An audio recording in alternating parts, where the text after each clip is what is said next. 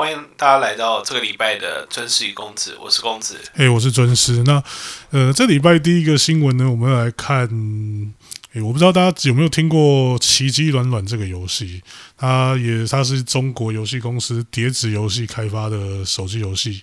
那我记得在台湾，因为它本身就是一个比较针对女性客群的游戏类型啊，就是让你玩纸娃娃换衣服的那一种。那他在我身边也有大概2-3个朋友有在玩，那他们后面推出了一个相关作叫做闪耀暖暖，就它叫大家可以叫暖暖系列啦，我记得一般都是这样讲的。那他们最近在韩国开服了，为了庆祝在韩国开服呢，他们就推出了一个新系列的服装，那就是韩服嘛。我想应该大家应该会有看过啊，就是我有点难以形容。你觉得韩服跟什么比较像？什么叫韩服跟什么比较像？就是你觉得韩服这个服装的款式跟我跟你说韩国的伺服器？不是，因为刚才在讲伺服器的事情。韩服就是如果你要我讲的话，就是有点像盗版的中国再加日本，然后再除以2的那种感觉。哇，你这样会被韩国人打死？没有啦，这是一种文化的 fusion 嘛。fusion 服现在很流行啊，我觉得韩服应该要很有骄傲，而且他们本身就是 fusion 啊。那我们刚才要讲的东西呢，跟公子刚才讲的事情有一点像。简单讲呢，就是他们推出了这个韩服之后，有一部分的中国玩家说，这个明明就是中国南明时期的服装，不是什么韩服。那他们提出这个主张，基本上就是在指称韩国的文化是盗用中国文化的。那这件事情当然也传到韩国去了。那我想大家都很熟韩国人了，韩国人听到这种事情，当然不可能善罢甘休。于是他们中国玩家跟韩国玩家便开始在这个游戏的评论区，就是给手机游戏给分的那个地方大战到最后呢，因为这件事情已经拉高到所谓的国家颜面层级的问题，所以那对中国，我们相信我们大家也对中国和中国公司是很熟的。既然已经拉高到这个层级之后，中国公司就是一定要出来表态的。那于是这个叠纸游戏呢，他们就先发了一个新闻稿道歉说，我们这个游戏推出的这个服装呢，的确是误用了。那我们一直以来都是跟中国的国家方向站在一起的，所以我们决定把这个服装下架，然后有付钱的通通退款。那你做这件事情，你下架了一个叫做韩服的东西，而且理由是因为它其实是中国的服装，那韩国人当然就爆炸啦。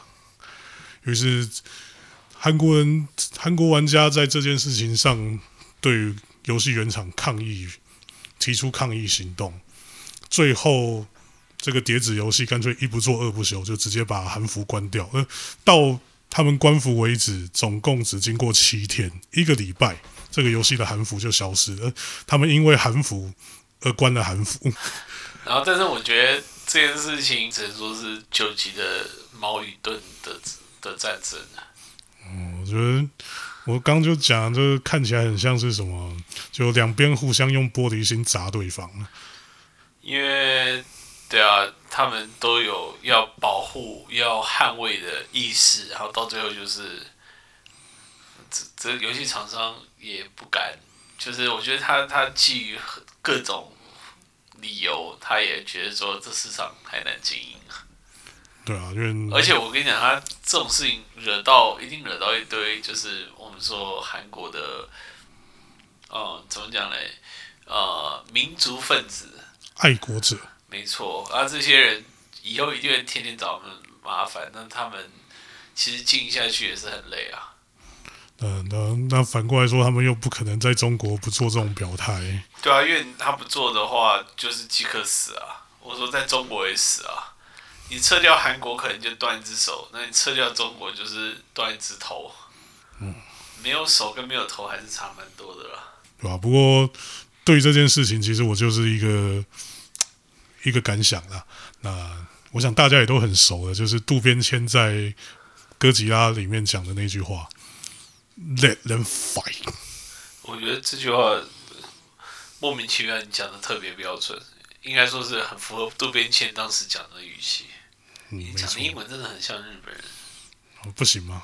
我觉得真的很奇怪，你台湾人呢？啊，讲到日本，那我想到上个礼拜有一个对台湾玩家来讲不是很好的消息啊，就是《刺客教条》的新作《刺客教条：维京纪元》啊，有在关注这个小游戏的人应该都已经知道我要讲什么了，就是他们在上市，那好像是前4天还是前5天吧，反正就是不到一个礼拜的时候，突然公布说哦，因为我们的亚洲版是合一版，那所以我们的尺度通通比照日本 CERO 审核尺度，基本上就是上半身全裸的必须要加上一件小背心，然后喷出来的血量是有点变化的，然后断肢的时候呢，虽然还是会断，但是它的伤口比较平滑，不会有一些什么触目惊心的景象出现。大概就是这个样子。要先知道这个在日本其实也是 Z 级，所谓 Z 级就是18禁，这是有强制力的。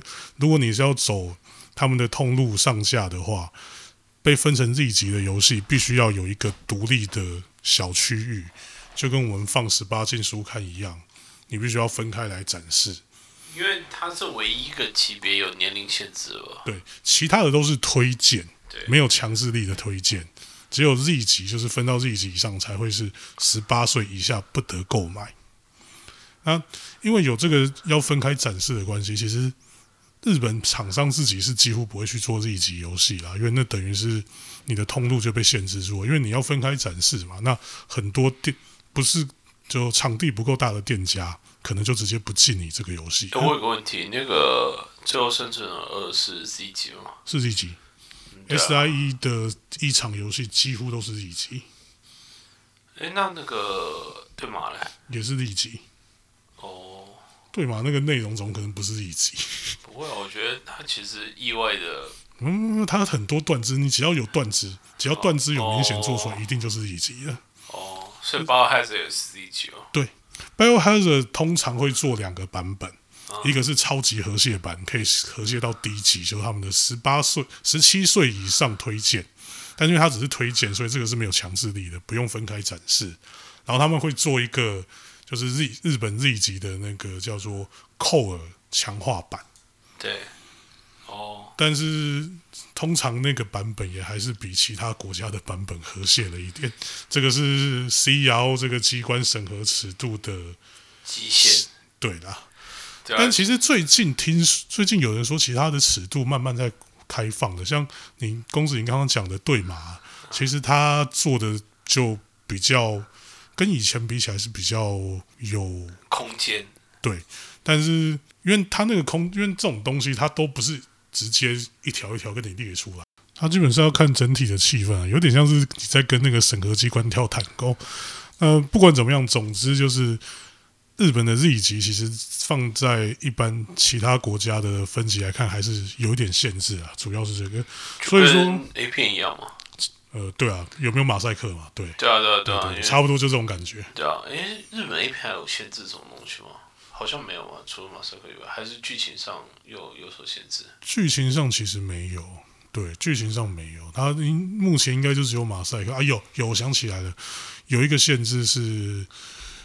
不能受奸哦，那个是大概90年代后期加进来的限制。不过我觉得这是应该啦，因为他们没有问过动物的意愿。好，我觉得我的意思说，拍 A 片总是要尊重拍的双方是同意的、合意的情况下嘛。你说的对。好，我觉得我们扯太远了，回来。总之就是日本的 Z 级放在其他国家来讲，其实还是有限制的分级，所以。亚洲所有地方的游戏都要尊重日本人的分级，那就代表我们是被和谐的。那这件事情还有一个很尴尬的地方是，它只有 PS4 跟 PS5， 就是 PS 主机上面的版本有这个限制。当初我们看到这个新闻的时候啊，公子还在想说，是不是台湾Ubi忘了讲 Xbox 而已？因为这样子比较正常啊，因为这是Ubi的决策啊。嗯，对啊，并不是主机就是平台上的决策啊。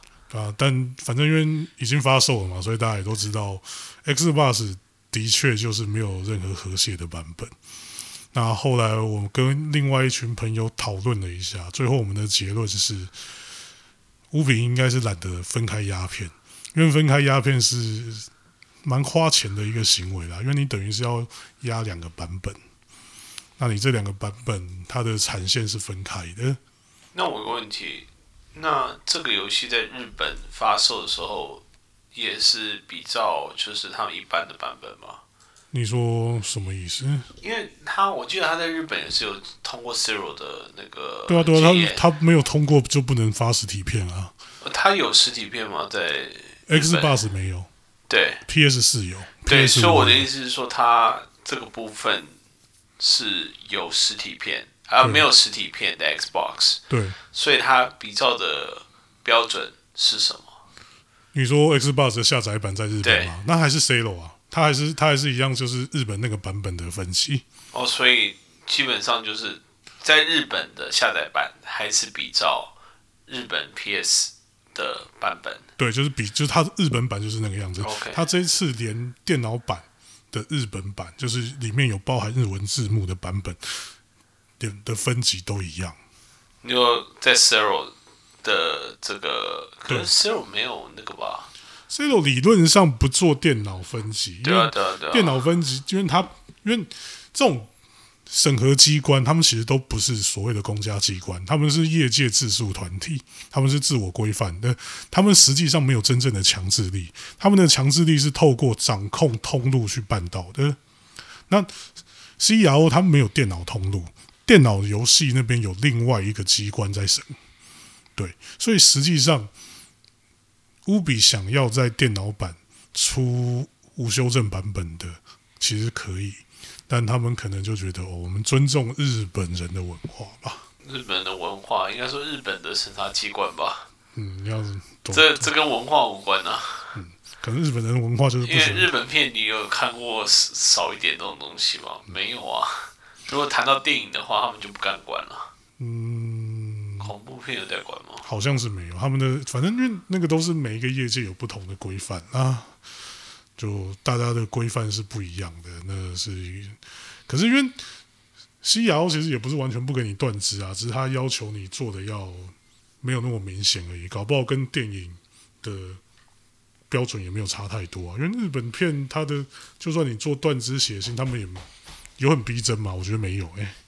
有日本片吗？对啊。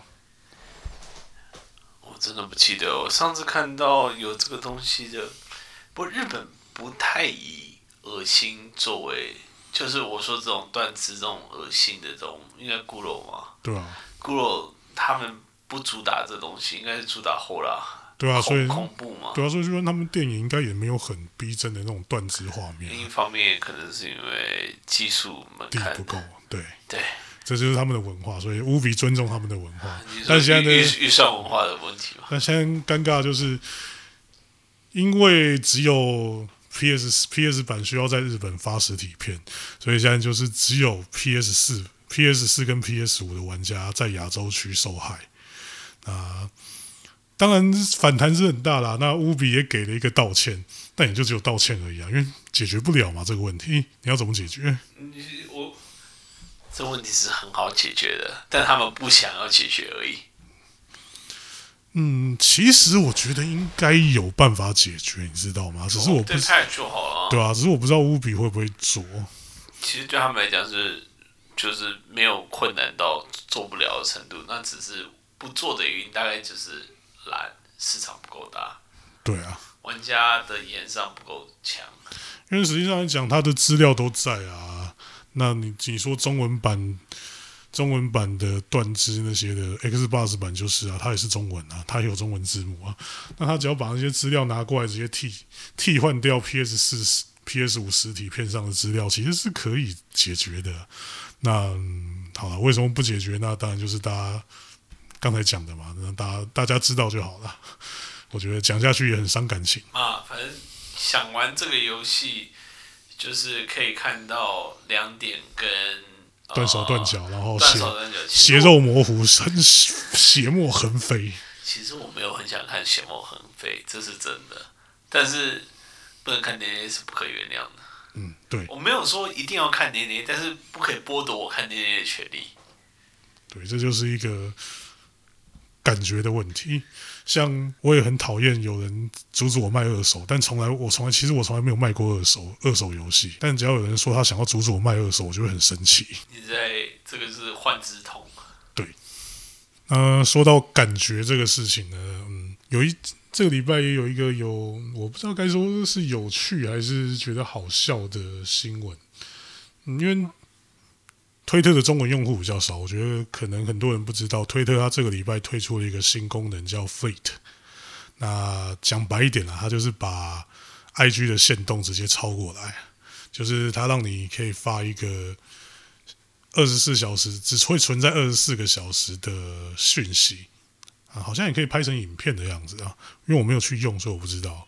更重要的是，其实我不能用，因为我的手机没有办法升到 iOS 13，所以不会支援。你就赶快升啊！不要，我没有用，我没有需求。你这是无谓的挣扎。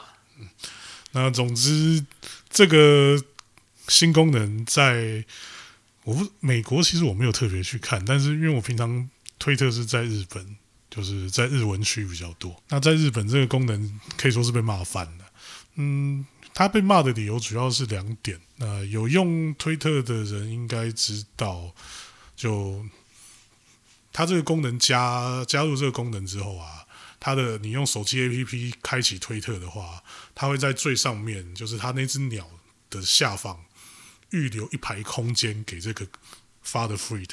就是他要让你最先看到有哪些人发这些 tweet， 所以他那个就放在那上面，而且重点是他不能透过任何设定把它关掉。对，因为他需要你积极使用。对，那一排就是会一直在那边，你只能去个别人的 tweet 关掉，忽略它，但是那一排就会一直放在那边，怎么样都关不掉。所以对于使用手机推特 APP 的人来说，非常的碍事。特别是如果他不用的话，那就是一个用不到的功能，然后放在那边一直卡着你。那另外一点就是，大家觉得为什么你要做这个东西？你觉得你的使用者是一群很需要限动这个功能的人吗？我要限动，我刚刚不去用 IG 就好了？还是你觉得你的使用者跟 IG 很像？我觉得一方面，真丝本身的怎么讲嘞？日本的推特的观察，大部分都算命。那 trolls， 然后所以他会认为说这是非常不符合我们说现充的这个，就是这应该是现充在用的东西，但是不符合那个 troll 在用的一个功能。那你觉得推特有很多现充吗？有啊，但是你不会接触到啊，因为你的族群不会有啊，你的族群都是，对啊。那你觉得推特的现充有多少？就算有你也不会认识啊，因为这不是你的族群啊。可是我觉得，因为你老实说，我觉得我涉猎到的族群比你多很多。但是你的族群都是很特定的族群啊！没有，我跟你讲，我老实说，我这边的线虫一定比你多。可是不管你说你到底线虫有多少，这个功能被骂翻是确定的啊！因为你要知道，它这个功能公布当天的时候，推特的热门关键字是如何把 Fleet 关掉。你就知道他使用者都不给他面子，所以我是觉得啦，推特应该要面对现实才对，就是他应该要老实承认自己使用者最活跃的那一群就是一群洞穴巨魔。那你不应该想着要把你的使用者改造成一群现充，或是拉一群现充来当你的使用者，因为这个是要赚钱的嘛？那您应该要去思考如何用这些 troll， 用这些洞穴巨魔的特征来赚钱才对啊。我觉得，可是你这样讲，那你能想到什么就是 troll 可以赚钱的方法吗？他们除了放火以外，还会做什么事情？除非你要他们去做火力发电。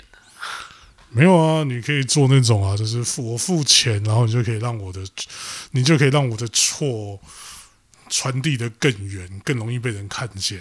我觉得这个不需要花钱错都很擅长做这种事情。你可以 花钱就是火力展示啊，你还可以花钱让不行啦，你这样子花钱让干这种事情，晚一点就是被各国政府调查啊。然后你还可以花钱让被臭的人可以把臭隔离开来啊。没有，这一样会被调查。你不如我实在是想不到你只能说你可以帮这些错做，比如说业务代理啊之类的。对，反正我们想不到就算了，可是他应该要朝这个 方向去想，因为你使用者最活跃的就是这一群人嘛，不然你要怎么办？我觉得这是一种怎么讲一方面是错很多的原因，是因为 Twitter 对很多人来讲就是发牢骚的地方，比脸书比例再高一点啦。对啊，那所以对很多人来讲的话，这个地方的价值既然是如此，所以当然你就会觉得好像troll比较多，但是我觉得对啊，这应该是有偏差的这种感觉。其实我觉得这整个就是该怎么说，因为第一个是它跟脸书比起来troll会比较多的原因，当然是因为推特跟现实身份的连结比较低一点，那对troll来讲这是一个比较安全的空间。其实对大部分来讲都是啦，特别是日本人我不知道大家有没有混过日本推特，日本推特都有一些很奇妙的文化，但总而言之重点就是这是一个他们想要对这个社会公开讲一些事情，但是又不想让人知道这是我讲的。很多地方很多人都会这样干，不是吗？对啊，他们推特就是一个这样的空间。那可是其实我不跟 IG 比起来的话，我觉得大概是功能差异造成的方向性不同吧。因为 IG 从一开始就是一个分享短片的地方，那它吸引到的当然就是会造一大堆自拍的人。它 IG 本身应该是照片吧？对啊，它是照片跟短片啦。短片没有6秒钟以内的。没有，那个是后来才加的吧？我记得 story 嘛，一开始没有啊，应该那个时候应该算 Snapchat 吧，我记得。对，因为我对 IG 真的不熟，我没有用 IG。没有，那就是美国的 SNS 的推进史啊，就 FB 买下来以后，后来 Snapchat 起来的很快，然后他们也有这个对应。啊，不过你说到美国的 SNS， 让我想到一个和就最近所谓的 BLM 有关的消息啊，就是 PS5 的首发护航大作啊，虽然它有跨 PS4 啊，就蜘蛛人的新作啊，那大家都知道它主角换成迈尔斯嘛，结果最近的消息显示，它加入了一整个跟所谓的 BLM Black Lives Matter 有关的支线任务。那还有一个消息我比较不确定，就是说在 BLM 这件事情发生之后啊，原本的蜘蛛人，我不是说原本蜘蛛人作品，是说就是 PS4 上那一块蜘蛛人的剧情遭到批评，说他太过于支持警察，他完全站在警察那一边。我觉得这实在是有点夸张蜘蛛人大致上不都是跟警察side by side吗？对啊，那反正就是因为这样的关系，所以有一些消息说，就他的制作商 Insomniac 在这一款新作里面会让迈尔斯站在一个比较不一样的立场上。那我知道公子你有玩蜘蛛人前作，那你看到这有什么感想？我一方面我不知道我说真的有必要这样子吗？当然你可以说警局的这个可能里面有一些腐败啊这些的事情，但是没有必要做成这样啊！就算你要做，那你扯到 BLM 那是怎么样？就是你要加进去那什么黑人被无辜杀死造成的这个抗争吗？我是觉得你做这种事情就是蛮符合不是你的族群需求，而不是符合你的族群需求的一种诡异的这种目的跟手段。可是我觉得这也很难讲，因为你看漫威现在的支持群众其实有很大一部分是所谓的，我真的不想用进步派这个名字，我觉得这个名字本身就有一种价值判断在里面，好像说就是进步派，因为这一派我支持的东西是好的，所以我们是进步的。但总之漫威作品其实现在很大一部分支持群是这一群人，那搞不好他们很喜欢啊。嗯，喜欢不是坏事啊，但是就是他也同时是就是让人判断你是怎样的人的一个怎么讲观点角度啊，对吧、啊？那公子你有订，我记得你有订到 PS5 嘛？那下个礼拜会送到，然后你有玩前作，那这样你还会想要第一时间玩这一款作品吗？不会耶，我现在可能第一时间比较想要玩的游戏大概是之前没有玩的，就是还没有玩的那个《对马战鬼》吧。我虽然有买，但我还没开始玩。反正我应该还有很多游戏玩啦，我应该会把这个排在比较后面啦。那是因为这个的关系吗？有一点。那另外一方面是，它，我记得这个其实严格来讲，它算是个资料片的等级的东西。对，所以它卖的也稍微便宜一点，它的美金定价是$49，就$50啦。对啊，对啊，对啊，所以我就觉得说，可以不用第一时间玩，而且我想要先等一些 review 出来。哦，对，因为实际上它就是日本游戏不会差啦，但是只是说它的 message 如果是就是很符合这种社会脉络的话，那我就没有很想玩，因为我不想要边玩边吐槽，很累，而且我不想追。不过我觉得那这样子你，因为老实说 ，SIE 现在的他们的立场就是这样子。那你们以后 PS5 的第一场大作会不会都变成这样？我觉得是一个很有可能的事情啊。或许要看呢，应该第一场本身有很多自由的发挥空间了。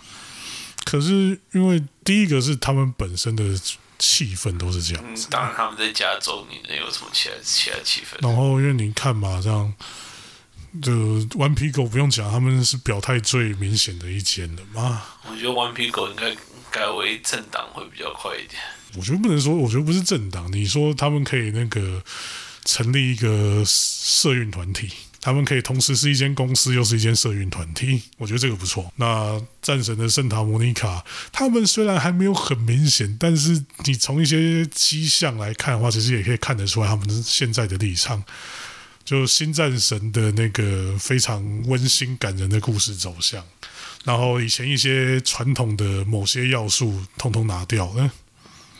可是我觉得新战神我蛮满意的，就是他们还没有到很明显会影响游戏整体内容，而且它里面就是关于那个母语子这些东西，父语子啊，你是没有里面有母语子啊，你讲什么？反正就是玩的你不知道啊，反正就是亲子关系的部分啦。但是因为这样的关系，因为它是有强调父语子以后，对不对？然后有另外一对是母语子的这种撕裂，所以它就会有这种强烈的对比。我觉得这还不错就是说它本身完全不会让我感受到什么进步派价值这种东西，所以我觉得，你是有空可以试试看。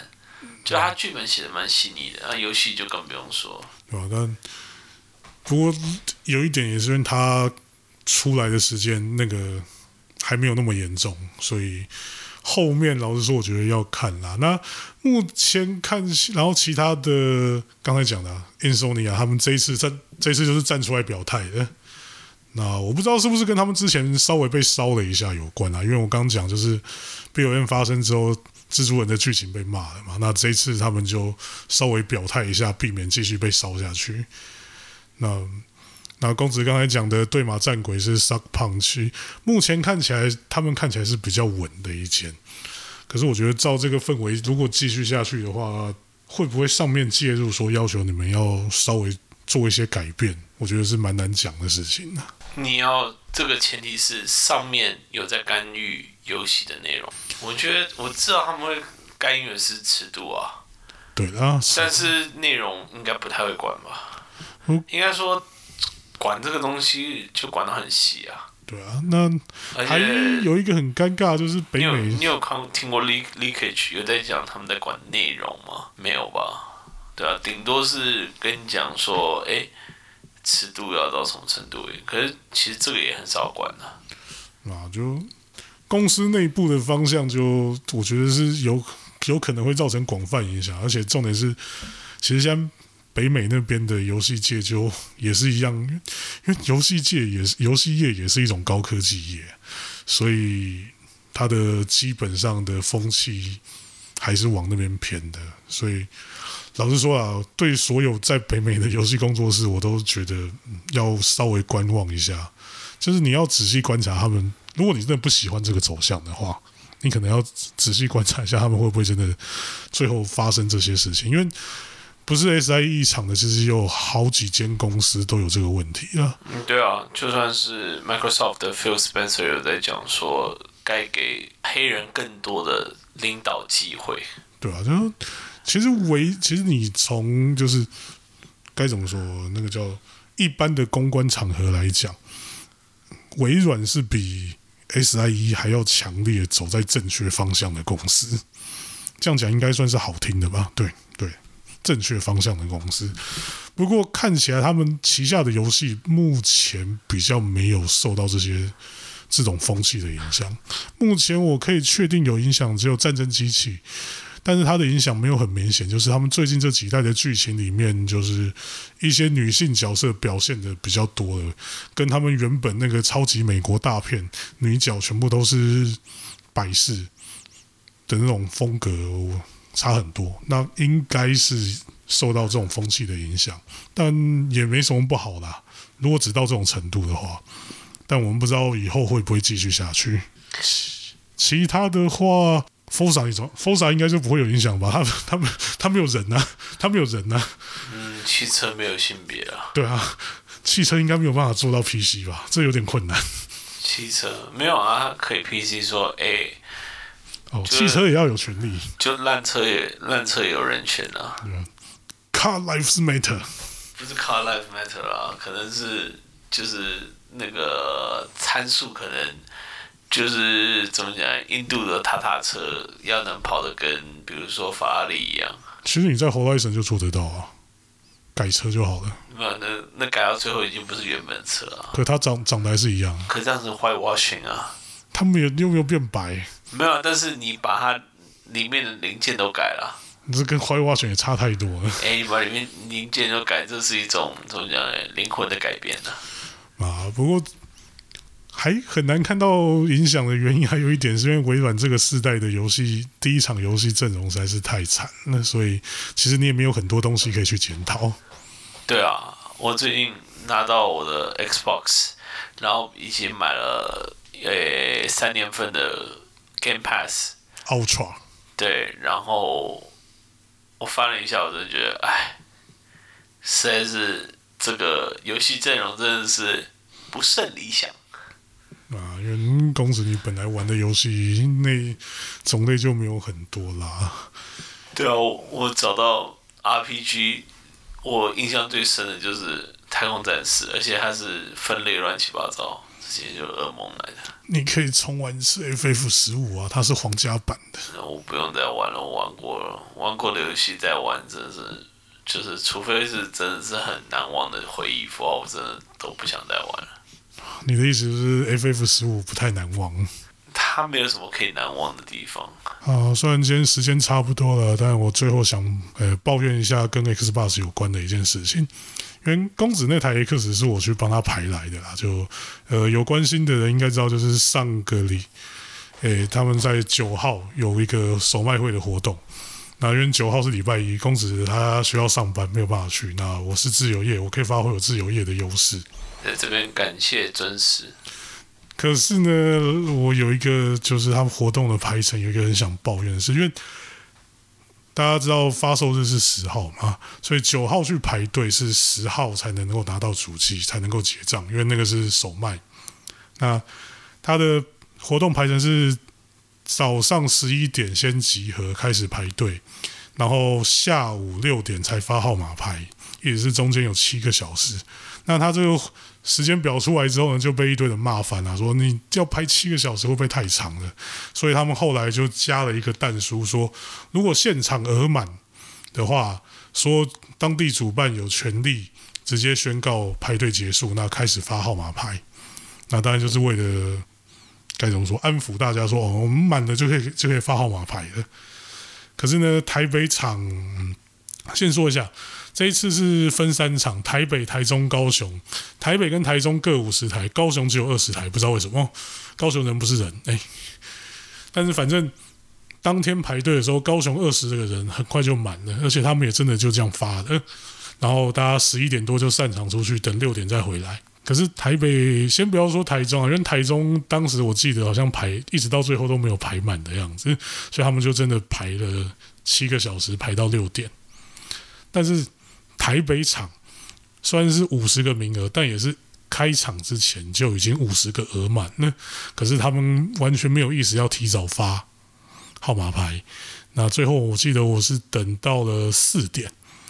其实我可以理解为什么，因为他们只有在台北场有安排记者来采访，那他们记者采访的时间，我不知道这个我会讲，因为其实我有记者朋友，那我当时在排队的时候就在赖上跟他们聊天，那他们就给我看了一张台湾微软，其实我不确定是台湾微软还是 PC Home， 因为那个主办好像是 PC Home 的样子。都有啦，微软，PC Home 还有那个叫什么软体世界，可是软体世界是单纯售后服务的，它是售后服务的，所以可是主办好像是 PC Home， 所以我觉得没有，其实你不要忘记微软的人都有来啊，对啊，可是搞不好 PC Home 是行销那边啊，对啊，反正就是他们给我，就我记者朋友给我看了一张他们排定的时间表给记者看的，那上面就写了记者采访时间到3点半，对。那当然，我们这些就是在台北场排队的人，就是要留下来，因为你记者来采访，一定会顺便拍里面排队的人嘛。那你当然不能说先散场了之后里面什么人都没有，叫他们拍什么？对啊，那我可以理解啊。可是为什么你不提前跟我们讲呢？我觉得这是一个诚信的问题。你承诺额满可以先发号码牌，但是台北为了采访关系，一定要留人到4点的话，那你不先讲就好了嘛？说你就直接加一句嘛，因为台北为了采访缘故，必须要最早也要4点才能发，那你就直接讲就好了嘛。因为会被堵烂啊。那你实际叫人排到4点，还不是会被堵烂？不会啊，因为你知道内幕，不代表别人知道内幕。其实我当时听，虽然我因为他那个。因为现在还是疫情期间，所以他们排的时候位置分很开，但不是50个人都挤在一起，所以我只能听到附近的人在聊。但我听就是看起来对办这种活动比较熟的人也都在讲，我们就是在等记者排完。其实大家大概都知道，因为那记者就是摄影机就直接照过来的啊，甚至还有人进来就这样拍在对着你脸直接拍的，大家大概也都知道啦。那你干嘛就不直接讲就好了？就是怕伤感情。最后还不是伤了感情？是啊。哎，总之就是微软好不容易，应该说隔了很久才办了一场活动嘛。没有吧？那个 Xbox One X 也有办过啊。哦，只是那个，我知道，那肯定也是上个时代的事情啊。只是那个时候，因为它不是真的换世代的主机，它只是加强版，所以那个时候我记得好像只办了一场，然后很勉强才排到50个的样子。应该今天我们就录到这里。那谢谢大家收听，谢谢大家收听。